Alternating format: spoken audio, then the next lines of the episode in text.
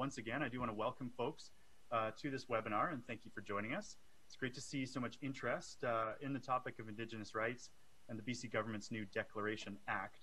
So my name is Kai Nagata and I'll be your host tonight. I work as the communications director at Dogwood here in the Vancouver office on Squamish and Tsleil-Waututh and Musqueam territory. And uh, joining me tonight, we have Khelsilem. So I'll let you introduce yourself.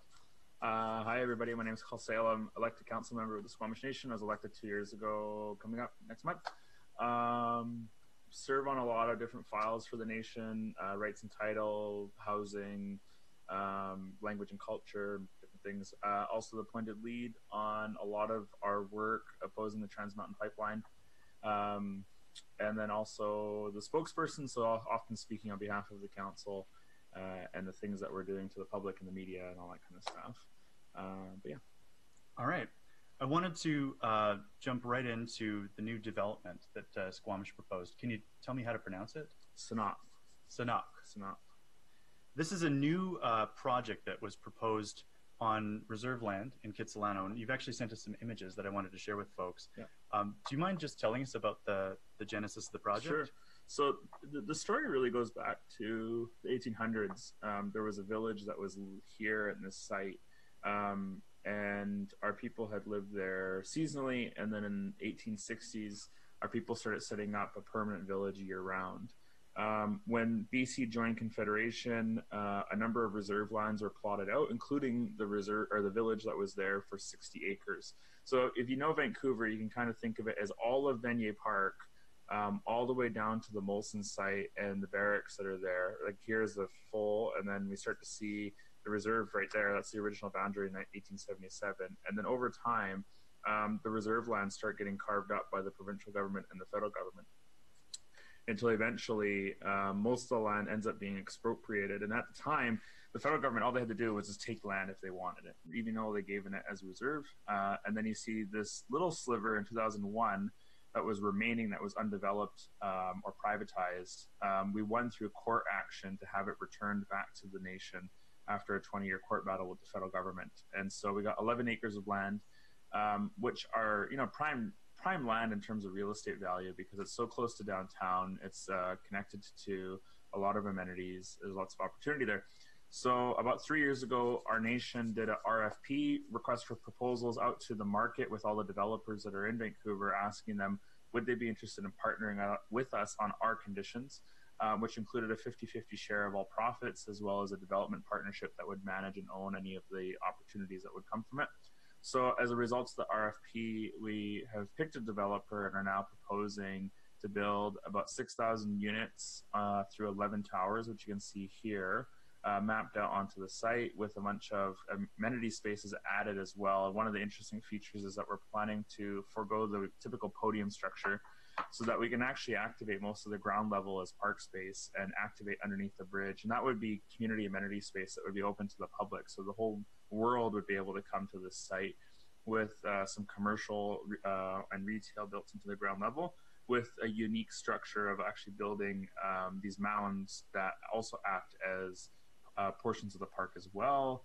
Um, some cool features is it's 10% um, parking planned for it. So one stall for every 100 units um, to limit the impacts of uh, car pollution and focus on climate action by building denser and less car oriented development and then connecting to transit and things like that. So it, it, it's a unique project because it's on reserve land, which means that the Squamish Nation is the zoning authority and the governing authority and the jurisdiction here. Although we'll have to work with the City of Vancouver on service agreements to cover the costs for things like infrastructure and municipal services that residents would no normally uh, have access to.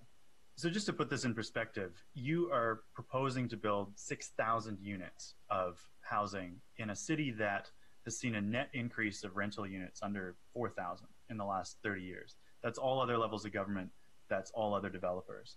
And so I wanted to ask, you know, folks came to this uh, webinar for uh, a talk about Indigenous rights, and we're showing them a, a real estate presentation. Uh, but how do you see uh, affordable housing uh, fitting into the climate fight and into the fight for Indigenous rights? So I think a lot of people have focused on the fact that, like, you know, the Squamish Nation um, is the zoning authority, the governing authority here, and so we're able to bypass a lot of the bureaucracy within the city of Vancouver. Ironically, um, you know, the the pro Indigenous Fraser Institute came out today. No, I'm just kidding. Um, Fraser Institute, one of their their people did an op-ed, which I thought was hilarious, saying that you know City Hall could learn a thing or two from the Squamish Nation by deregulating the market um, around development. But I think it actually speaks to more about a regional player actually stepping in um, and setting some actual leadership around um, things like uh, zoning reform and around transit oriented development and uh, where municipal councils are unable to move because of these kinds of um, political uh, decisions. I think it requires a bit of a regional leadership, and I would say the province actually should step in more to set those types of targets and goals to fight the climate crisis in a way that a bunch of municipalities can't, because it also requires a bit of a regional um, uh, action, not just you know these small little municipalities. Because the city of Vancouver could do a whole bunch of things, but if the whole region's not doing it in terms of building uh, housing that um, is is fighting climate change or fighting the climate crisis, but also supporting transit, supporting um, livable, walkable communities, complete complete communities that are reducing carbon footprint. I mean, one of the things that we're planning for our project is that we're going to be reducing carbon emissions from it by um, creating energy efficiency that's around 75% or even higher, and we're even trying to shoot for carbon neutral uh, in terms of the actual energy use that would come out of the site. Um, so imagine a building, a tower, where there actually isn't any carbon emissions coming off the project. That the, all of the energy generated off of it is either renewable or is being produced in a way that doesn't produce any carbon emissions. So things like that can happen, but sometimes I think it requires a bit of a bigger player than just the city councils can seem to muster. Just to make it explicit, I mean, if we want to fight the climate crisis, we got to stop paving farmland to build, you know, subdivisions where people are miles from a bus stop and have to drive to work. And I think the the sprawl that we've seen in the region and uh, across urban BC, you know, points to municipalities, you know, saying one thing and doing another when it comes to climate. So thousands of units of dense, walkable, affordable housing close to transit. I mean, this really is the vision of what the future's got to look like in BC. Well, and it's also, I think, you know, in the trade-offs and everything that people want. I mean, people want that idea of. I think people would welcome the idea to be able to say, okay, I'm going to live five minute walk away. I'm going to have all of my amenities five minute walk away. I'm going to have entertainment and you know, place to go for drinks or have dinner shop, get my groceries, go to the office, all of that kind of stuff is going to be within a five minute walk. And if it's not within a five minute walk, then it's within a 20 minute transit ride somewhere. Um, and that you actually don't need a car anymore. And I think that we know that in BC, 35% of the emissions that are produced here are actually from transportation. Mm-hmm. And so if we want to take a big chunk out of that, you know, 50% reduction we got to make over the next 10 years, uh, a third of that is going to be in transportation another big portion of that is going to be in energy efficiency, either retrofitting all of their existing homes or building new standards for carbon uh, carbon neutral homes going into the future. So it's a huge part of it. I think urbanism is going to have to be a huge part of the conversation, uh, and I think I'm really proud of the Squamish Nation taking a stance that we're going to lead uh, where the city of Vancouver hasn't been able to yet. Um, and maybe as a result, um, we are able to inspire uh, bolder action. I'm going to play one uh, more video. This is from uh, near Williams Lake. And uh, this is the largest solar farm in BC. This was opened by the Chilcotin Nation uh, last week. And, um, you know, we're starting to see uh, Indigenous nations really take the lead in terms of fighting for not only a more sustainable economy, but a more fair and just economy. It doesn't feel like that's a coincidence to me. What do you, what do you think when you see these images? Well, you know, there's a certain level of I think a lot of the work that happens within our society is really rooted in values, right? It's rooted it's rooted in this these these concepts that are uh, integral to who we are as a people, and I think we all live by certain sets of values, and then we have values that are instilled into our organizations and our institutions. And so, like for example, within a lot of um, colonial Western structures, one of the values is around adversarialness. If you look at our government, you look at our court system, you look at our economic system, it's all about winners and losers. It's all about A versus B. Um, you know, it's structured into this adversarial approach because uh, a bunch of people a few hundred years ago thought that that was the best way to structure our society. Um, but I think with indigenous values, uh, especially around things when we think about how we take care of each other, how we take care of the land, how we respect the land, um, how we respect future generations, and how we respect our past. I think those are values that are still quite constant within Indigenous societies around the world, and especially within Canada. And so you apply the opportunities that exist to tackle the problems we have.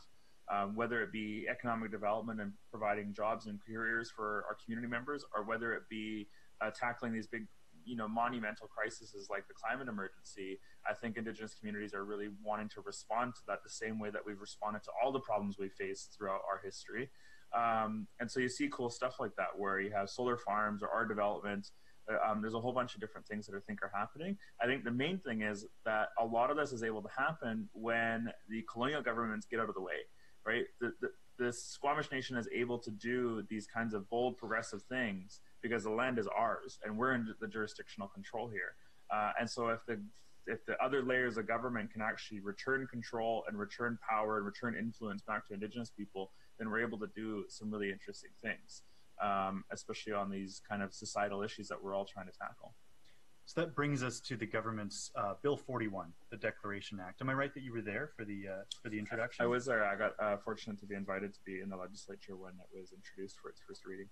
Can you can you give a little bit of a sense of the feeling in the room that day? Yeah, I think I mean a lot of people probably have never really spent much time in the legislature, and for those that have, and I haven't, but for those that have and have told me, it was um, it felt very um, kind of you know people talk the, the word spiritual and in and, and, in a, a, wider sense of the word, but even just in the sense that there was a spirit in the room or an energy in the room um, that's not normally there, and I think it was because you know, we had all these indigenous leaders um, from around the province and across the country. We had this feeling of advancement and this feeling of progress that felt so tangible and so real um, that we couldn't help but feel like both a recognition that it's taking us so long to get here, um, but also a feeling of optimism and hope about where we're going to go as a result of this. And I think it's that kind of feeling of like, you know, if anybody has ever been on a sailboat, you know you're waiting for the wind to come and you're waiting and you're waiting and you're waiting and you're waiting. And then it comes and all of a sudden you feel like oh it came really quickly. Hmm. and i think um, what we're going to see in the future is that this this is precedent setting um, for all kinds of reasons whether it be in the province or in the country or for municipalities or school boards.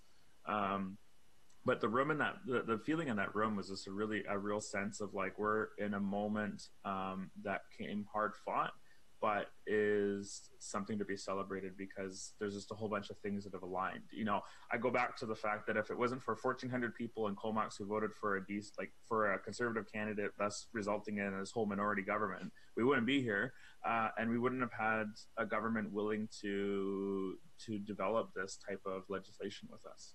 Shout out to the Dogwood teams in the Comox Valley who uh, have been working to increase voter turnout among progressive and climate voters there for years. Yeah. Um, so let's get into the bill. I mean, what it says is it's a short bill. Yeah. Um, but what it says is that in consultation and cooperation with the Indigenous peoples in British Columbia, the government must take all measures necessary to ensure the laws of BC are consistent with the United Nations Declaration on the Rights of Indigenous Peoples. So I've got a copy here.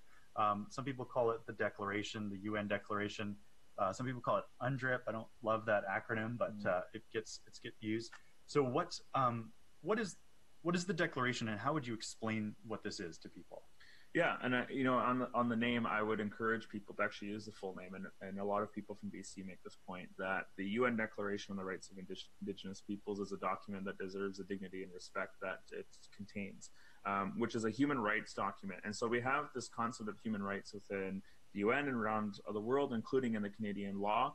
Um, that these are the human rights that provide the minimum standard for dignity for human beings. Um, but that we recognize that within that concept of a minimum standard for dignity for human beings is that indigenous people also occupy a place within our society where indigenous people have faced significant challenges as a result of things like colonialism and genocide that there needs to be a place as well for particular rights that recognize and provide a dignity for indigenous people as well. And honestly, I mean, one way it was explained to me is that if you actually read the UN Declaration and the, the almost 50 articles in there, all of them are really responding to this to um, this concept of just protecting indigenous people from genocide. given the history around the world with what's happened to Indigenous people in lots of places, not just North America, who have faced near extinction as a result of a very, you know, racist, colonial, white supremacist kind of concept around the value of Indigenous life and, and, and the value of Indigenous territories, the value of Indigenous societies. Um, was to obliterate and, and, and to commit genocide. And so if you look at them, a lot of them are actually just a, a defense against uh, genocide and continued genocide of indigenous people um, and providing dignity in a particular way. And so I think it's it's you know we have minority rights in in Canada, um, but also indigenous rights are something different because if you were if, if, if colonization didn't happen, then a lot of the stuff that's in uh, these indigenous rights either wouldn't be needed or they would just be in practice. You know, they would already exist.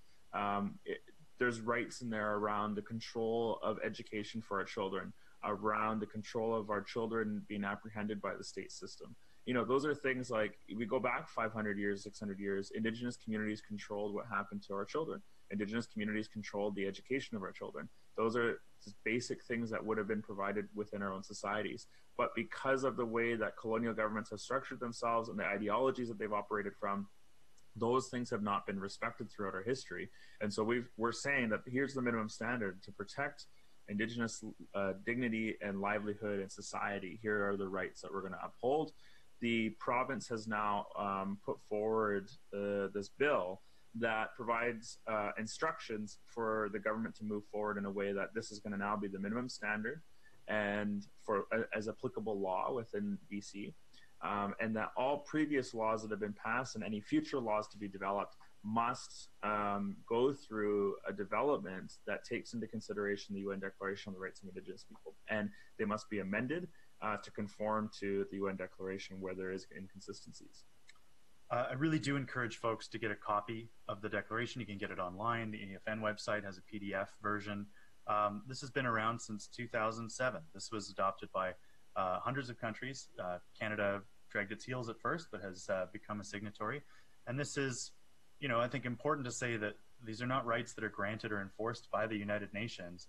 This is an international declaration recognizing uh, inherent and fundamental rights uh, held by all Indigenous peoples around the world. Um, just to give sense of, folks a sense of how the how the declaration opens. I mean, Article Number One um, just underlines the fact that Indigenous peoples have the right to all human rights and fundamental freedoms recognized in international law. Article 2 Indigenous people are free and equal to all other people and have the right to live free from discrimination. And Article 3 uh, Indigenous peoples have the right to self determination.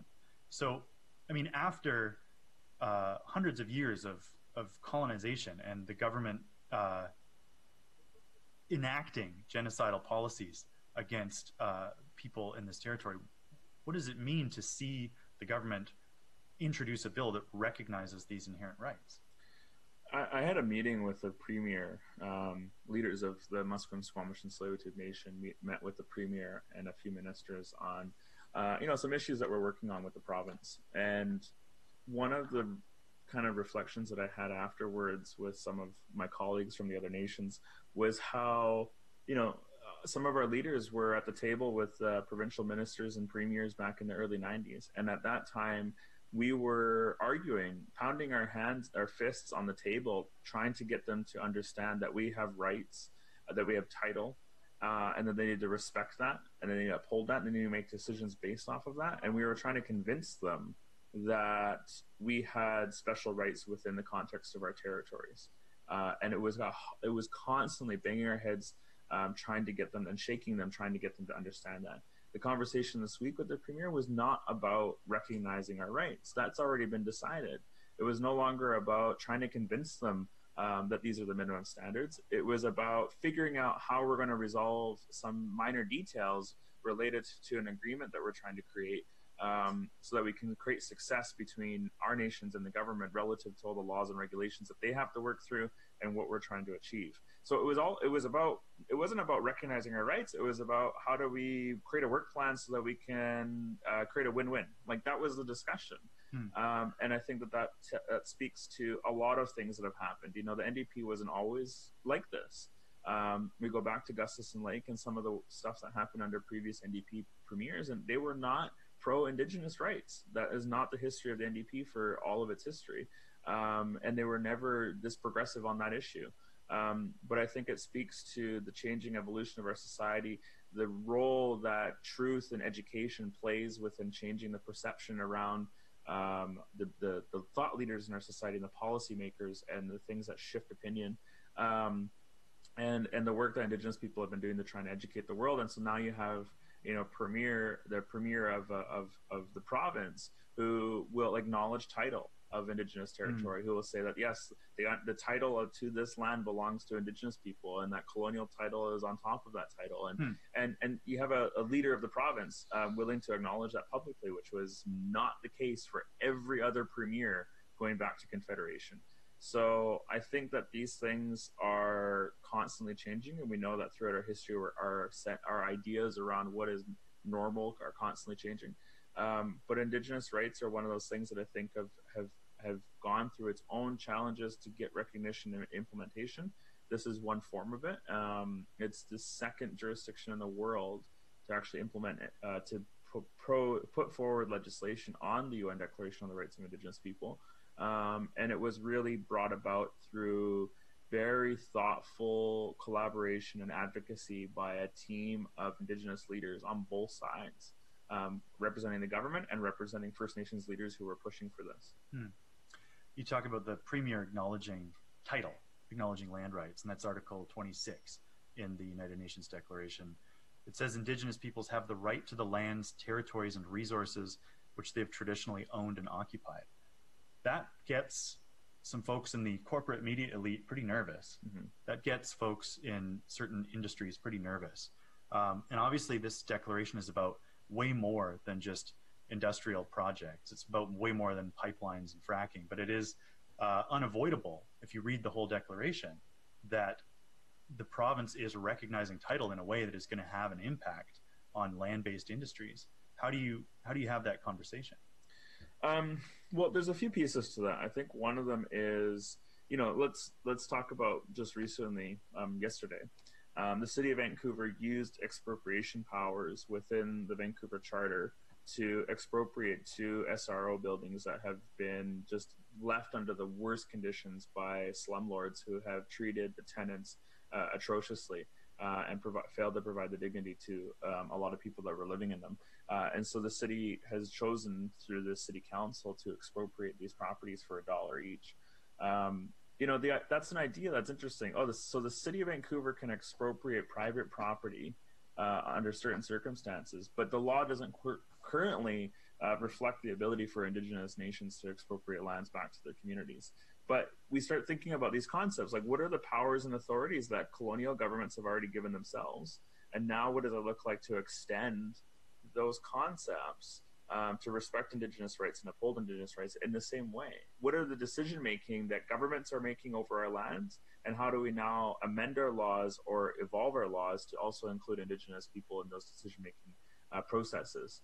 And I think when it comes to our territories, you know, the rights to our territories um, and the decisions over them, um, I think that we're moving in that direction.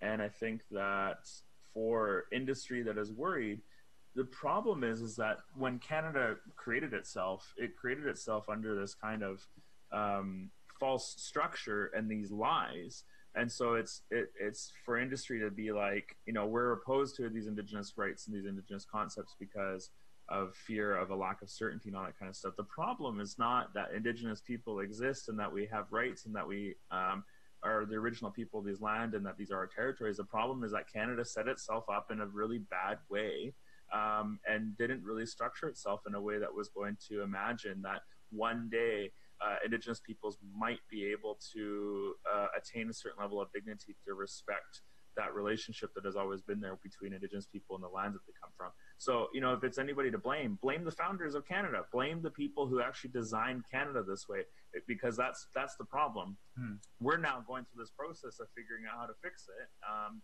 and we create these movements and we create these um, uh, moments within our movements to actually advance that that that work of how do we fix Canada? Uh, how do we fix that relationship? How do we fix it so that these uh, minimum standard things are applying and that Indigenous people have dignity within our own communities. I think that brings us to the conversation around consent. And uh, I wanted to quote Article 32 from the Declaration, which says that states shall consult and cooperate in good faith with Indigenous peoples through their own representative institutions to obtain their free and informed consent prior to the approval of any project affecting their lands or territories. So people are, I think, struggling still to wrap their heads around this idea of consent, free, prior, and informed consent. And I'm just curious how you've been how you've been thinking about it and what what um, how you've been talking about it since the introduction of this bill. Yeah, I think a lot of people or a lot of um, forces who want to misrepresent the UN Declaration and want to um, confuse people about what that concept of free, prior, and informed consent means um, will often equate it with the concept of veto. Um, mm. and, and, there's some really good work by different legal scholars who have actually um, articulated the difference between veto and consent, um, and, and free, prior, and informed consent specifically. So the thing about veto is that let's say um, there is a project that's being proposed, and the Constitution says that First Nations people have a veto over any project in their territory what that would look like is a proponent goes to the provincial and federal governments, goes through assessment and a process to evaluate the project, Uh, does a consultation with the broader public, and then eventually maybe the government says, okay, here's some conditions for your project to proceed, et cetera, et cetera, et cetera. Okay, last thing, you need to go to the indigenous government and get get and, and they can veto it or not. At that point, the indigenous nation could say nope, and then it, it's done. But the, the indigenous nation, uh, if that was a truly veto, the indigenous nation didn't have to participate in any of the work that happened before that, and they may not even be included in any of that. It's just a clear no at the end of the story.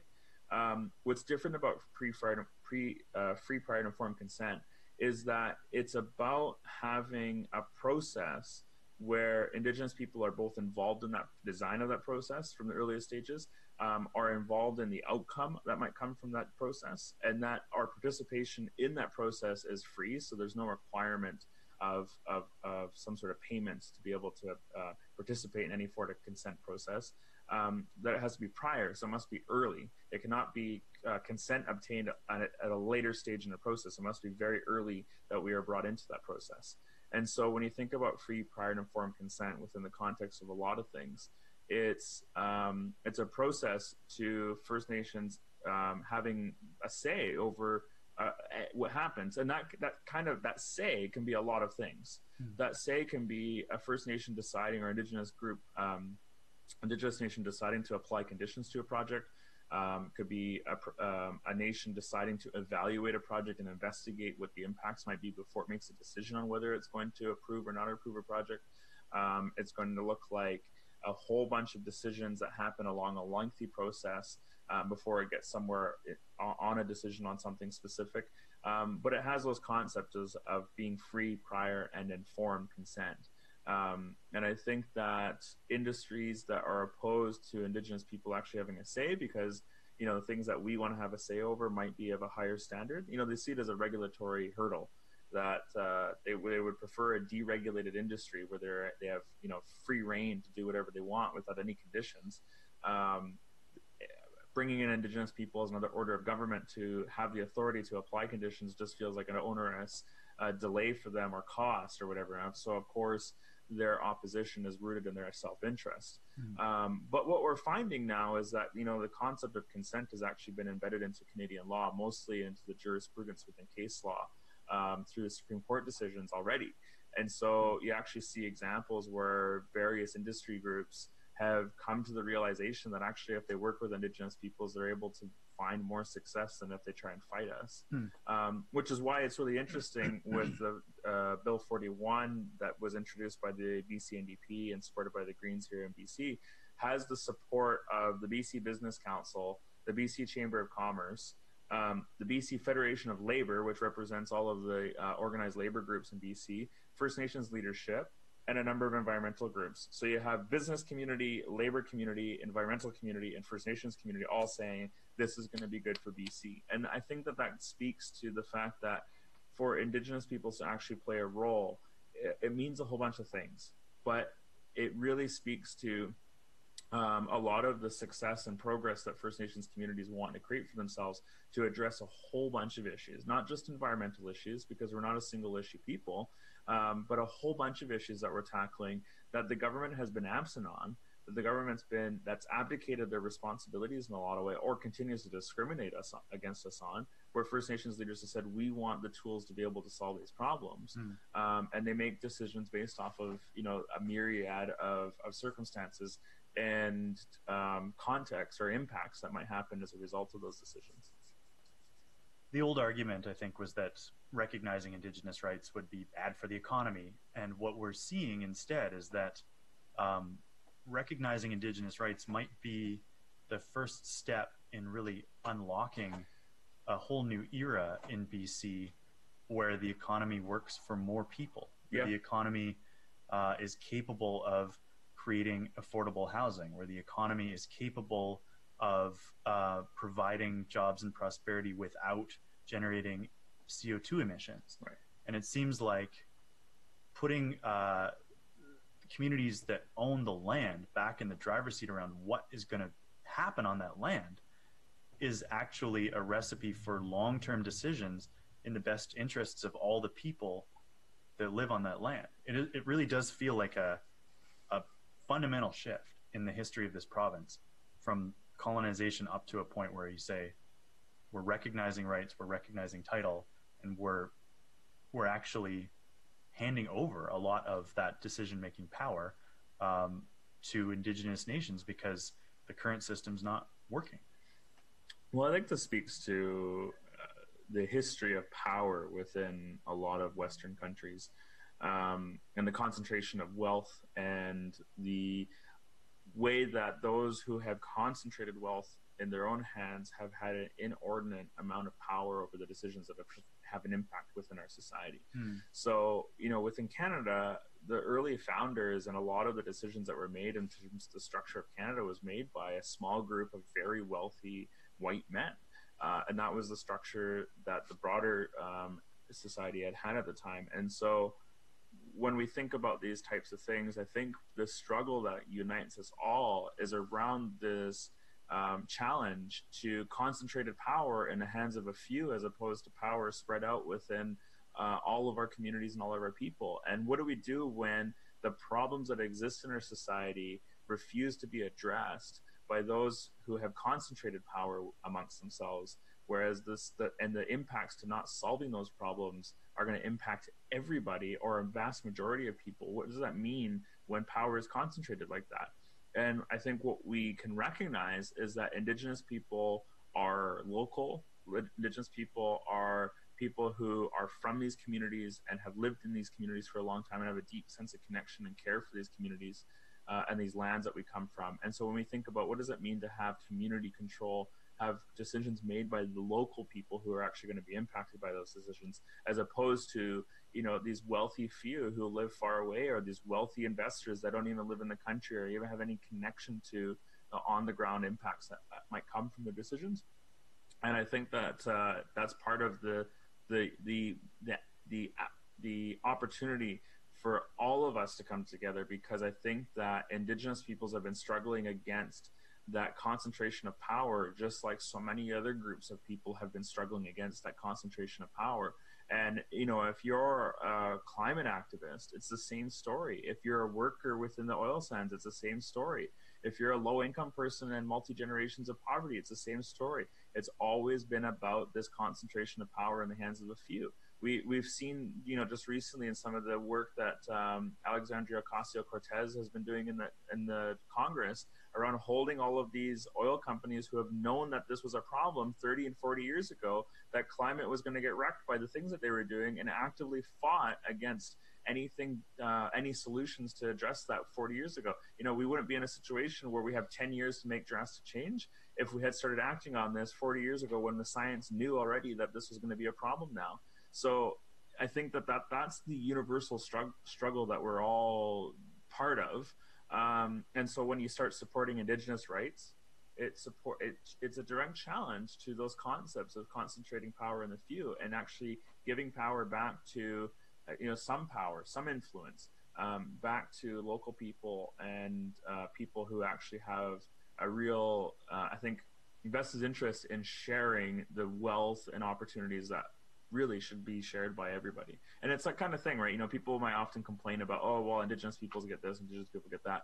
There's also a point to be made is like, well, if indigenous people get it, then maybe everybody should get it. You know, if we are getting access to uh, childcare or sorry, uh, access to things like dental care and health care and education at, uh, in a way that most other Canadians feel like, oh, I don't get access to that. Why don't I get access to that? I, I think everybody should be equal. Great. Let's all fight for affordable tuitions. Let's all fight for um, you know affordable uh, healthcare. Let's all fight for these things that I think we should all have to provide dignity to everybody. Um, and let's take that that power and that wealth away from the people that have concentrated amongst themselves and actually distribute it amongst more of the people. Yeah, let's fight to avoid the climate crisis so we can enjoy going to the dentist. Exactly. And living in a beautiful tower in Kitsilano. We're going to um, take some questions now from uh, from the audience. Uh, Luis has been kind enough to curate some for us. So uh, I think we do have to address uh, a big question that's in a lot of people's minds. You know, will this bill or, or can the uh, United Nations Declaration on the Rights of Indigenous Peoples stop or slow down already approved projects such as Site C or TMX, the Trans Mountain Expansion, the tank farm? Um, so that question comes from Barb in Cumberland, but there's a lot of folks who are asking. No, I think I mean understandably. I think so. Here's the short answer, and then, and then I'll tell you the medium answer. The short answer is that Bill 41 um, Um, does a number of things. It provides a requirement, and the government has to amend its laws. It has to create an action plan with First Nations on a review of those laws, and then it has to report publicly on the progress on the review of those laws. And then it also creates the ability for the provincial government to extend its authority around statutory decisions, decision making, to to also give authority to indigenous governing bodies to also be a part of and also share um, the decision making on any statutory decision that the province has made. So that's what the bill does. And, and so it sets the framework that says UNDRIP is going to be the lens that we review our laws.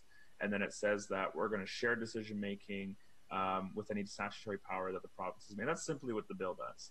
Um, the question is, does this actually stop any of these major projects that have you know dire uh, consequences um, for climate and for our communities and things like that? Um, the short answer actually is no. The short answer is that the the bill actually is more about not so much creating tools in this very moment. It's about creating a toolbox that we are then committing um, to developing tools. So when you think about things like the Environmental Assessment Act, um, where you actually have Indigenous people participating at an early stage. You know, if this bill had been done 20 years ago, mm. and then all of the Environmental Assessment Act laws and regulations and other laws related to environmental assessment of projects was then amended 15 years ago, then when Trans Mountain came to request approval, every First Nation along the route would have been included and involved in any process that would have happened regarding the review and assessment of that project.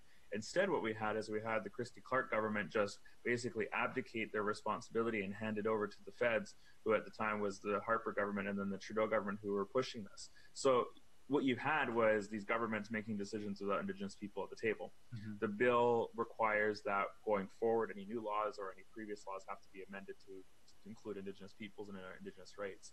Um, but it also means that any project that is currently that, you know on the way or has been approved and all that kind of stuff. It doesn't provide a mechanism exactly for addressing those things.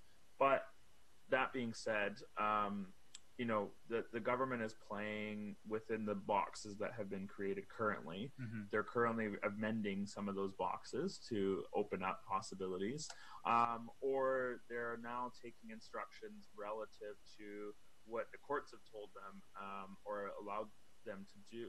And so, like one example of that is, um, just to touch on something that I can speak to specifically, is that the Squamish Nation took the province to court and won recently uh, over their approval of the Trans Mountain Pipeline on a particular um, environmental assessment uh, certificate. And the courts have stated that the it is that the province is now required to um, that they have the opportunity to look at any of the conditions that were applied to the Trans Mountain project relative to the report that was done for the NEB and apply new conditions. Um, and that and the province has taken that instruction to say we are now going to consult uh, the public and First Nations on what those types of conditions might be. relative to the, the authority Mhm. granted to the courts. And so there's an example where this government is actually choosing within the prerogative of the laws as they're written to um, include First Nations in the decision making that they might follow through on. Um, so I think that that's that that's the essence of it is that it's really about how do we um, find all of the places where we can do shared decision making and let's start incorporating those concepts into uh, our laws and regulations. Um, but it, it really, un- unfortunately, at this point, I mean, there's challenges to um, the authority of the province on relative to some of these projects. Uh, and there's also challenges to the decisions that were already made by previous governments, whether it be the conservative government, the federal level, liberal government, or the liberal government here in BC, or the federal liberal government as well. I think one one sobering thing that it's important to remember is that the federal government did introduce federal legislation uh, that was supposed to implement the United Nations Declaration on the Rights of Indigenous Peoples. That was killed in the Senate before the election, and so that federal law, which was introduced by Romeo Saganash, an NDP MP uh, for Northern Quebec, that never made it uh, to royal assent.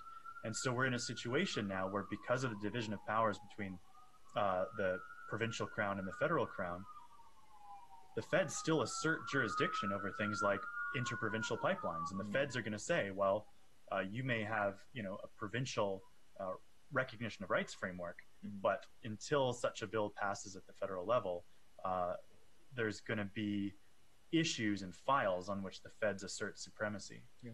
Um, that said, uh, Squamish is one of the nations that is continuing to fight uh, Trans Mountain in the Federal Court of Appeal. Yeah. And we saw Tsleil-Waututh and a number of other groups take uh, leave to appeal to the Supreme Court uh, just Monday and Tuesday this week. including Squamish. And Squamish. Yeah. Is that news? Is this an exclusive? Well, I, we put our press release out a day late because Ah, okay. we were busy um, with some other news that we had launched on Tuesday. Right. But Squamish and Tsleil-Waututh are taking it to the Supreme Court. That's awesome. A question from Sandra, uh, and we'll be in touch with uh, fundraising details for the pull together Yeah. uh, fundraiser for that. Uh, Sandra asks, uh, since Canada has broken promises, laws, agreements, and treaties made with Indigenous people, what makes you think this will be different? Um, so I think the thing about um, part of it is just my view of politics and my view of the political economy that we operate. You know, I, politicians are politicians in political office is one of these roles that very few people actually want within our society. You know, when there's an election, whether it's a for an MP or MLA or a city council member, um, you know, the, the amount of people who actually decide to put their name in the hat versus the number of people who actually decide on who's going to have that position is massively different. It's a small, small fraction. Um, and so that means that, you know, I think in a simplistic worldview, there are these monsters in the world who are doing the worst possible thing for our society.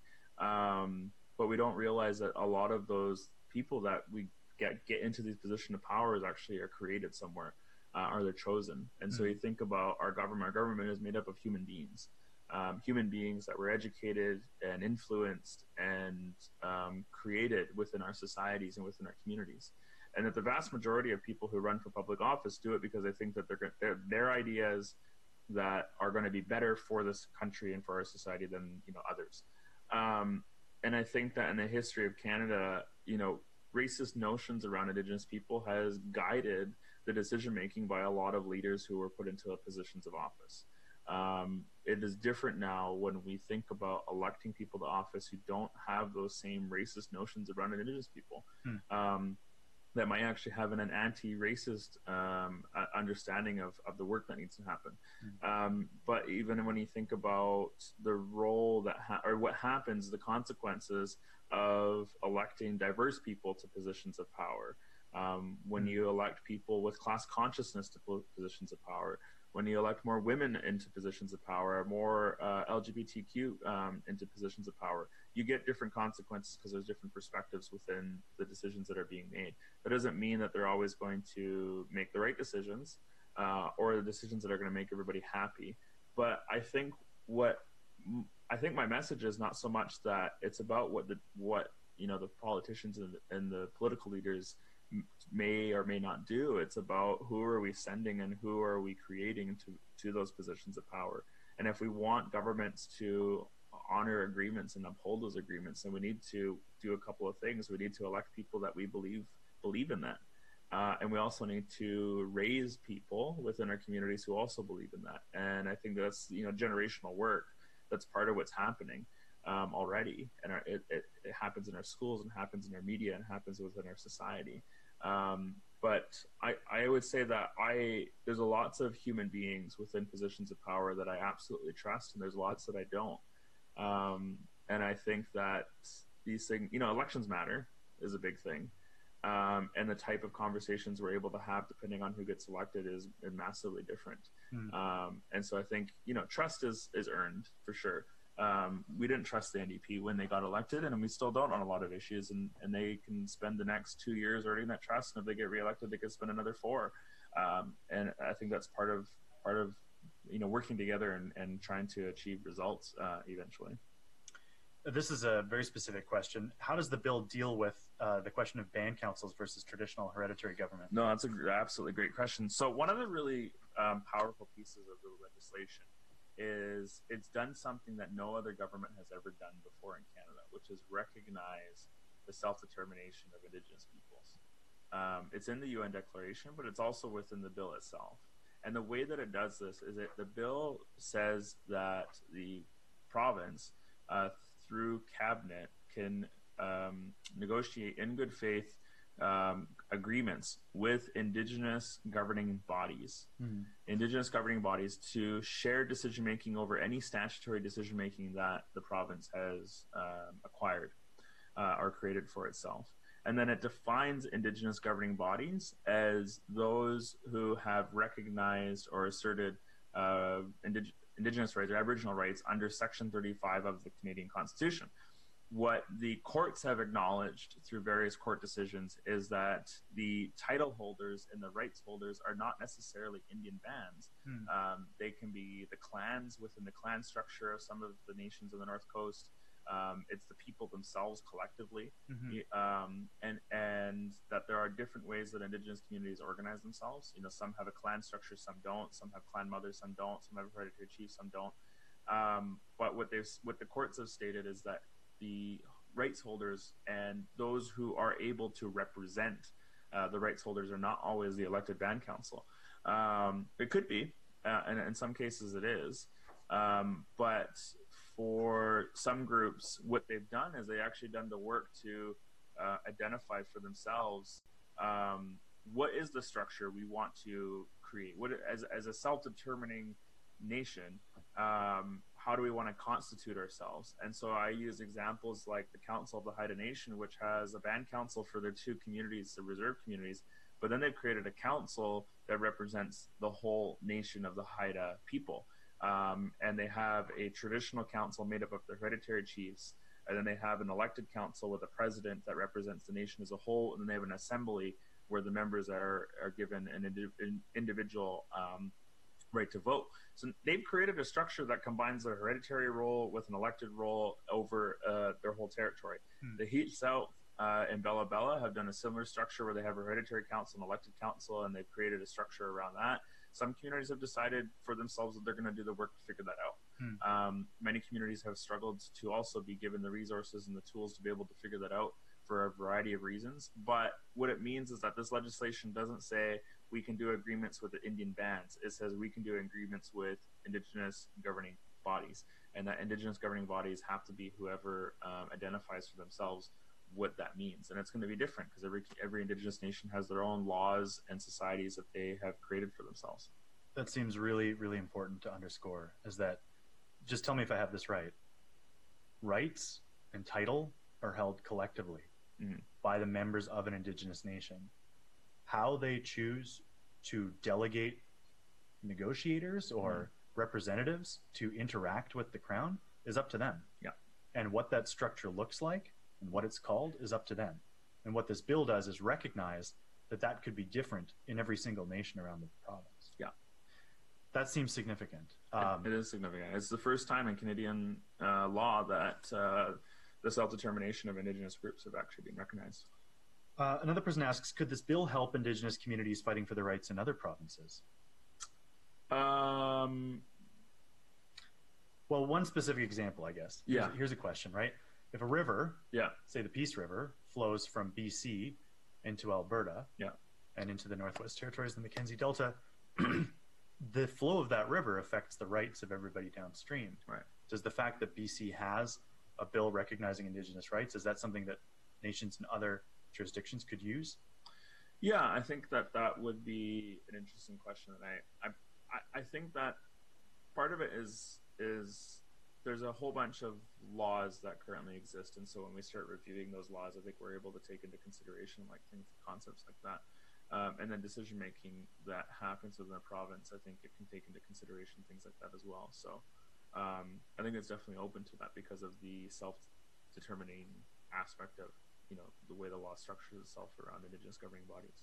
It does seem like uh, if this bill passes, if it makes it to royal assent, and if we, you know, if the sky doesn't fall, as Cheryl Casimir said on the day it was introduced, um, it could be a powerful tool for uh, other, um, for advocacy groups and alliances in other provinces that are seeking similar le- legislation. It provides a template, a model um, for both federal legislation, although it was modeled after federal legis- legislation, uh, and possibly for other provinces.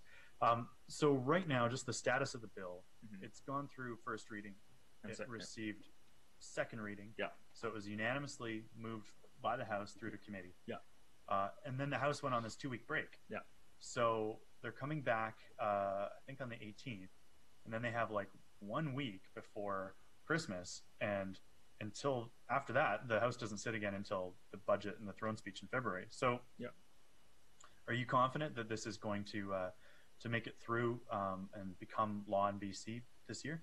Well, the only reason that it's taken this long and it wasn't passed uh, prior to the break is just because the opposition party has a you know par- uh, parliamentary privilege around questions and, and speech making within the legislature. The BC Liberals were saying. yeah, the BC Liberals have been able to, you know, they have the prerogative to to delay things um, within the legislative process Mhm. to a certain extent. However, when it comes back, we know that this bill is supported by the BC Lib- BC NDP caucus and the BC Green caucus, which means they have a majority. Um, but also, I think a, a lot of our allies within the province, especially within the business community, um, have actually been really trying to work uh, to convince the BC Liberals that this is good for BC and that this is good for uh, investment, that this is good for the development of our economy. And I think that we're striving for unanimous support once it comes back into the legislature. And I think that that's really important and really powerful. And I think if all parties are uh, unanimous, I mean, in reality, like at the bare, I mean, I think it's reasonable to say that I don't think indigenous, the dignity for indigenous people should actually be a partisan issue.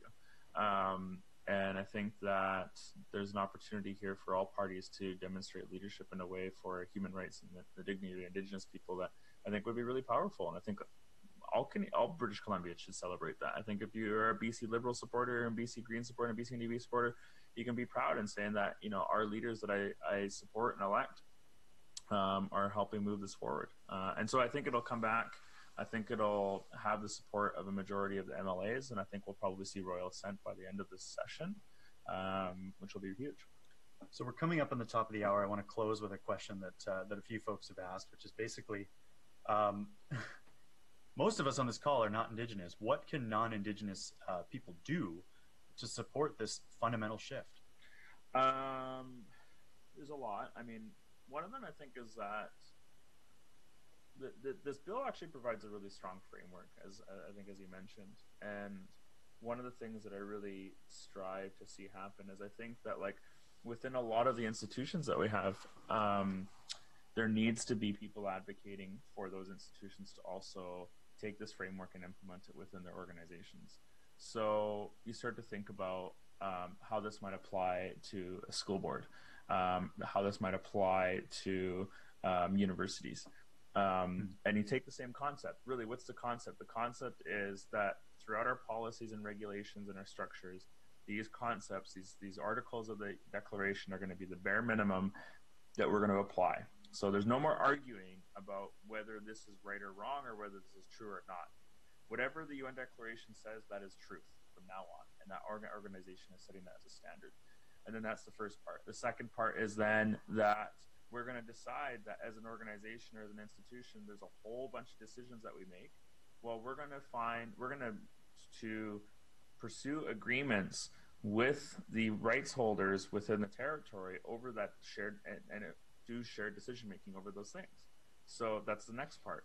Um, that's a simple framework. That's just saying this is the bare minimum. We're going to implement it. Oh, and then the, the third part is that we're going to commit to an action plan to review all our policies um, to see if they there are any areas where they don't conform to that minimum standard. So you have a standard, you have the ability to share uh, to pursue agreements over to to accomplish shared decision making, and you have a commitment to review all policies, bylaws, laws, regulations, all that kind of stuff. That's a simple framework. That's three things.